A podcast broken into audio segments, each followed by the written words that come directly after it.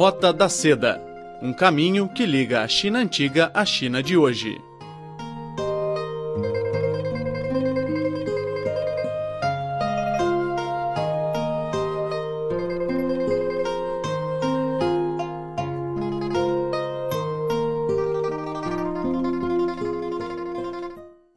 Olá, caro amigo. Seja muito bem-vindo ao programa Roda da Seda. Sou Silvia Jin. Hoje vamos conhecer a primeira edição da Mostra de Filmes dos Países de Língua Portuguesa, realizada em Beijing no início de maio, em comemoração ao Dia da Língua Portuguesa. Ah, ah yes! ganhei. Pronto, pode continuar a sua jogada madura. De novo, Muita sorte.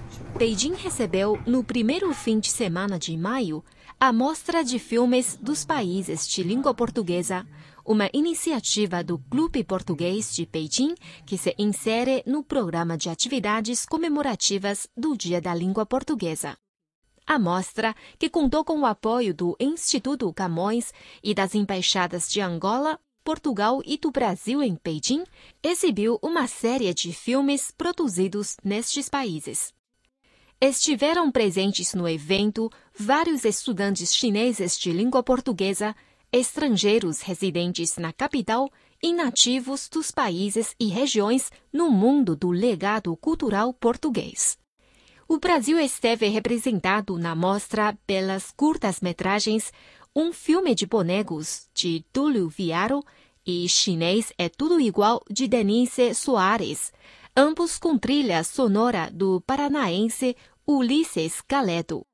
O evento também exibiu O Alto da Compadecida, famosa produção do brasileiro Gel Arraes, baseada na peça teatral escrita em 1955 por Ariano Suassuna. Cinco Dias, Cinco Noites, de José Fonseca e Costa, e Atrás das Nuvens, de George Queiroga, deram um ar português à mostra. O Emigrante, um filme de ação produzido por Henrique Narciso Dido mostrou a força e qualidade do cinema angolano. Para Inês Cunha e Silva, presidente do Clube Português de Pequim e organizadora do evento, a mostra foi um enorme sucesso que marca a primeira iniciativa do Clube de Pequim, em conjunto com outros países da comunidade de países de língua portuguesa para promover a cultura e a língua portuguesa. Bem, esta mostra vem em, em, em, motivo de celebração do Dia da Língua Portuguesa, que foi no dia 5 de maio.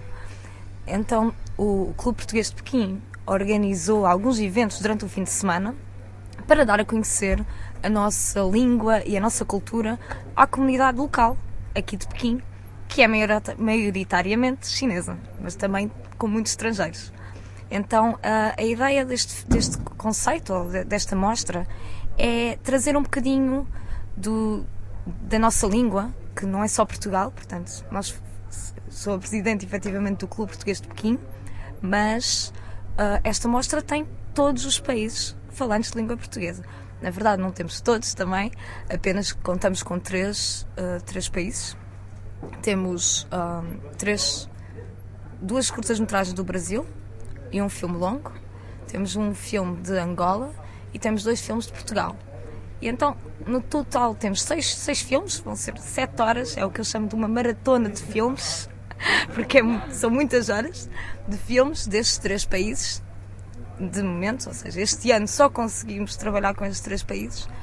Um, e esperamos mesmo que para o ano consigamos ter todos os países falantes de língua portuguesa com, com uma pequena demonstração. A seleção dos filmes portugueses esteve a cargo de Liliana, professora de língua portuguesa da Universidade Normal de Beijing. Liliana disse que pretende transmitir uma mensagem através destes filmes. A mensagem que eu quero passar. Bem, uh, o primeiro filme vai passar uma mensagem que é relativamente às dificuldades que nós tivemos, nós portugueses tivemos, uh, durante um período não muito distante da nossa história, que foi durante hum, a, nossa ditadura salazarista e um pouco a forma como as pessoas viviam nessa altura e como as condições que tinham que enfrentar se tivessem que se decidissem ter ou algum tipo de ideia diferente ou não concordassem diretamente com a ordem vigente. E, e também se pode ver como era a população naquela altura, especialmente nas aldeias, que é um espaço onde normalmente não se dá muita atenção. Uh, quanto ao segundo filme, é uma história que eu considero bonita, uh, muito simples, de um menino, o Paulo, que vai à procura do seu avô, que por uh, circunstâncias da vida não o pôde conhecer antes. E, e, é uma história que passa a mensagem de que todos nós precisamos conhecer as nossas raízes para nos completarmos, para completarmos a nossa identidade. E é interessante nesta medida porque é um menino que não segue os conselhos da mãe e que vai exatamente à procura deste sentido de identidade, de pertença, de origem, que acho que é, é importante.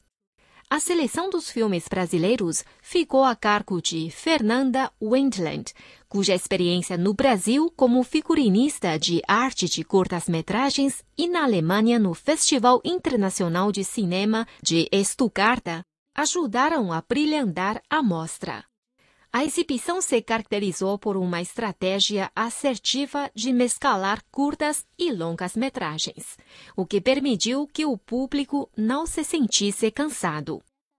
Conversando com os estudantes chineses que estiveram presentes, pude ver um interesse especial pelo filme Um Filme de Bonecos, que teve um grande sucesso na mostra, disse Fernanda. Jia ou seja, George, seu nome português, tem 22 anos e está frequentando o terceiro ano do curso de português na Universidade de Língua Estrangeira de Hebei, província perto de Beijing. Para George, que já conheceu alguns filmes, como A Cidade do Deus e Sorte Nula, um filme de bonecos ofereceu-lhe uma experiência totalmente nova com os depoimentos do realizador intercalados com as imagens do mesmo filme. Acho que este filme, Boneco, também é muito bom. Eu acho que, por enquanto, na China, nós não temos este tipo de filme. Na minha opinião, esta, esta festa, este festival, é uma festa grande para estimular as relações entre os portugueses, os chineses, os brasileiros, até uh, os países lusófonos. Eu acho que é muito bom. A mostra contou ainda com uma série de intervalos entre os filmes, permitindo que os presentes desfrutassem de comidas e bebidas típicas dos países representados e estreitassem os laços de amizade. E para finalizar a reportagem de hoje, acompanhe os depoimentos dos portugueses que compareceram à mostra de filmes. Sou Joana, sou de Portugal, de Lisboa.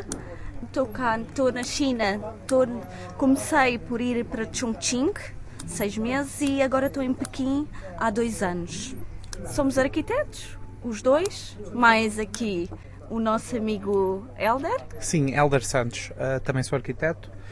Uh, estou na China já há muitos anos. Uh, vão fazer este, este ano que vem, são. Não, já estamos neste ano, 12 anos, desde 2003, 2004 que já estou a residir aqui em Pequim. Nós somos membros, membros fundadores, fundámos este ano o clube e estamos a começar então a ter estas atividades e a dinamizar para unir também os portugueses e fazer um câmbio entre Portugal e China e, e também com, com os, todos os países lusófonos, seja Brasil, Angola, todos e começámos agora com estas atividades. Há 10 anos atrás haviam alguns portugueses que vinham, mas vinham por curtos prazos e depois regressavam a Portugal. Hum, não é exatamente um, um local fácil uh, para adaptação para um estrangeiro. É, hoje em dia é muito mais fácil, às vezes os novos eh, imigrantes, os novos expats que chegam aqui queixam-se de falta isto, falta outro, mas na verdade hoje em dia viver em Pequim é muito, muito fácil e uh, há bifanas hoje. Uh, não há nada mais português do que bifanas num, num sábado. Então é com calor, assim, cerveja falta falta a cerveja portuguesa, mas existe. Ou seja, que Eu a acho gente que vendi aqui ao pé. É. que eu vi. Super bom. cerveja portuguesa, há bifanas e há uma, uma pequena comunidade. Ou seja, que, que é bastante bom.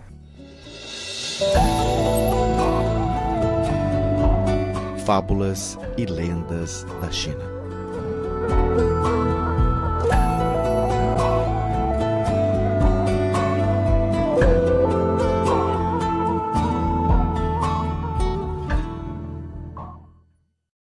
Homem do reino Qi rouba ouro.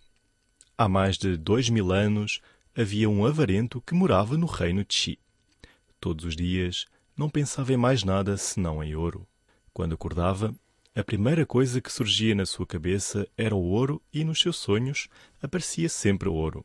Um dia ele levantou-se muito cedo, vestiu-se apressadamente e nem percebeu que se tinha vestido de forma errada, já que sua cabeça estava tomada pelo ouro e os seus olhos brilhavam como se tivesse ouro à sua frente.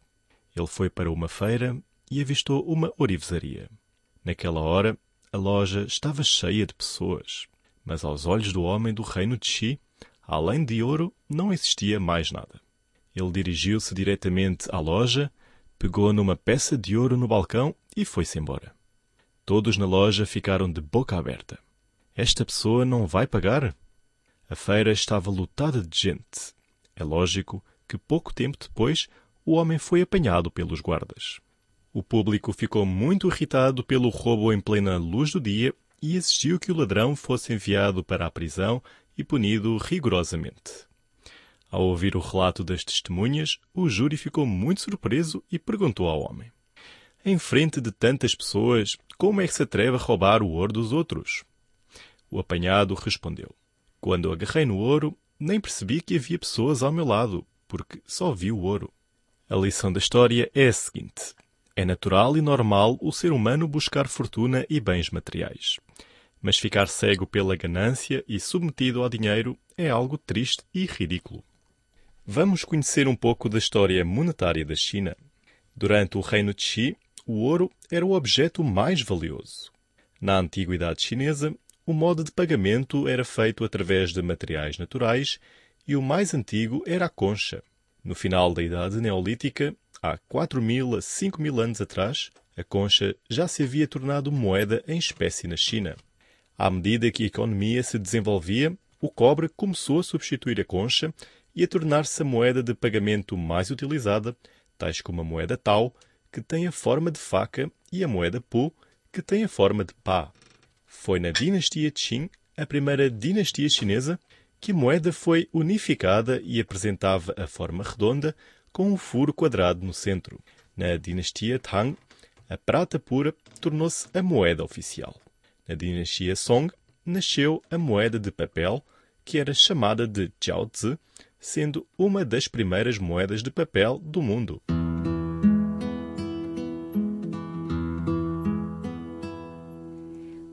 Com esta fábula, terminamos o programa Roda da Seda de hoje. Muito obrigada pela sua sintonia.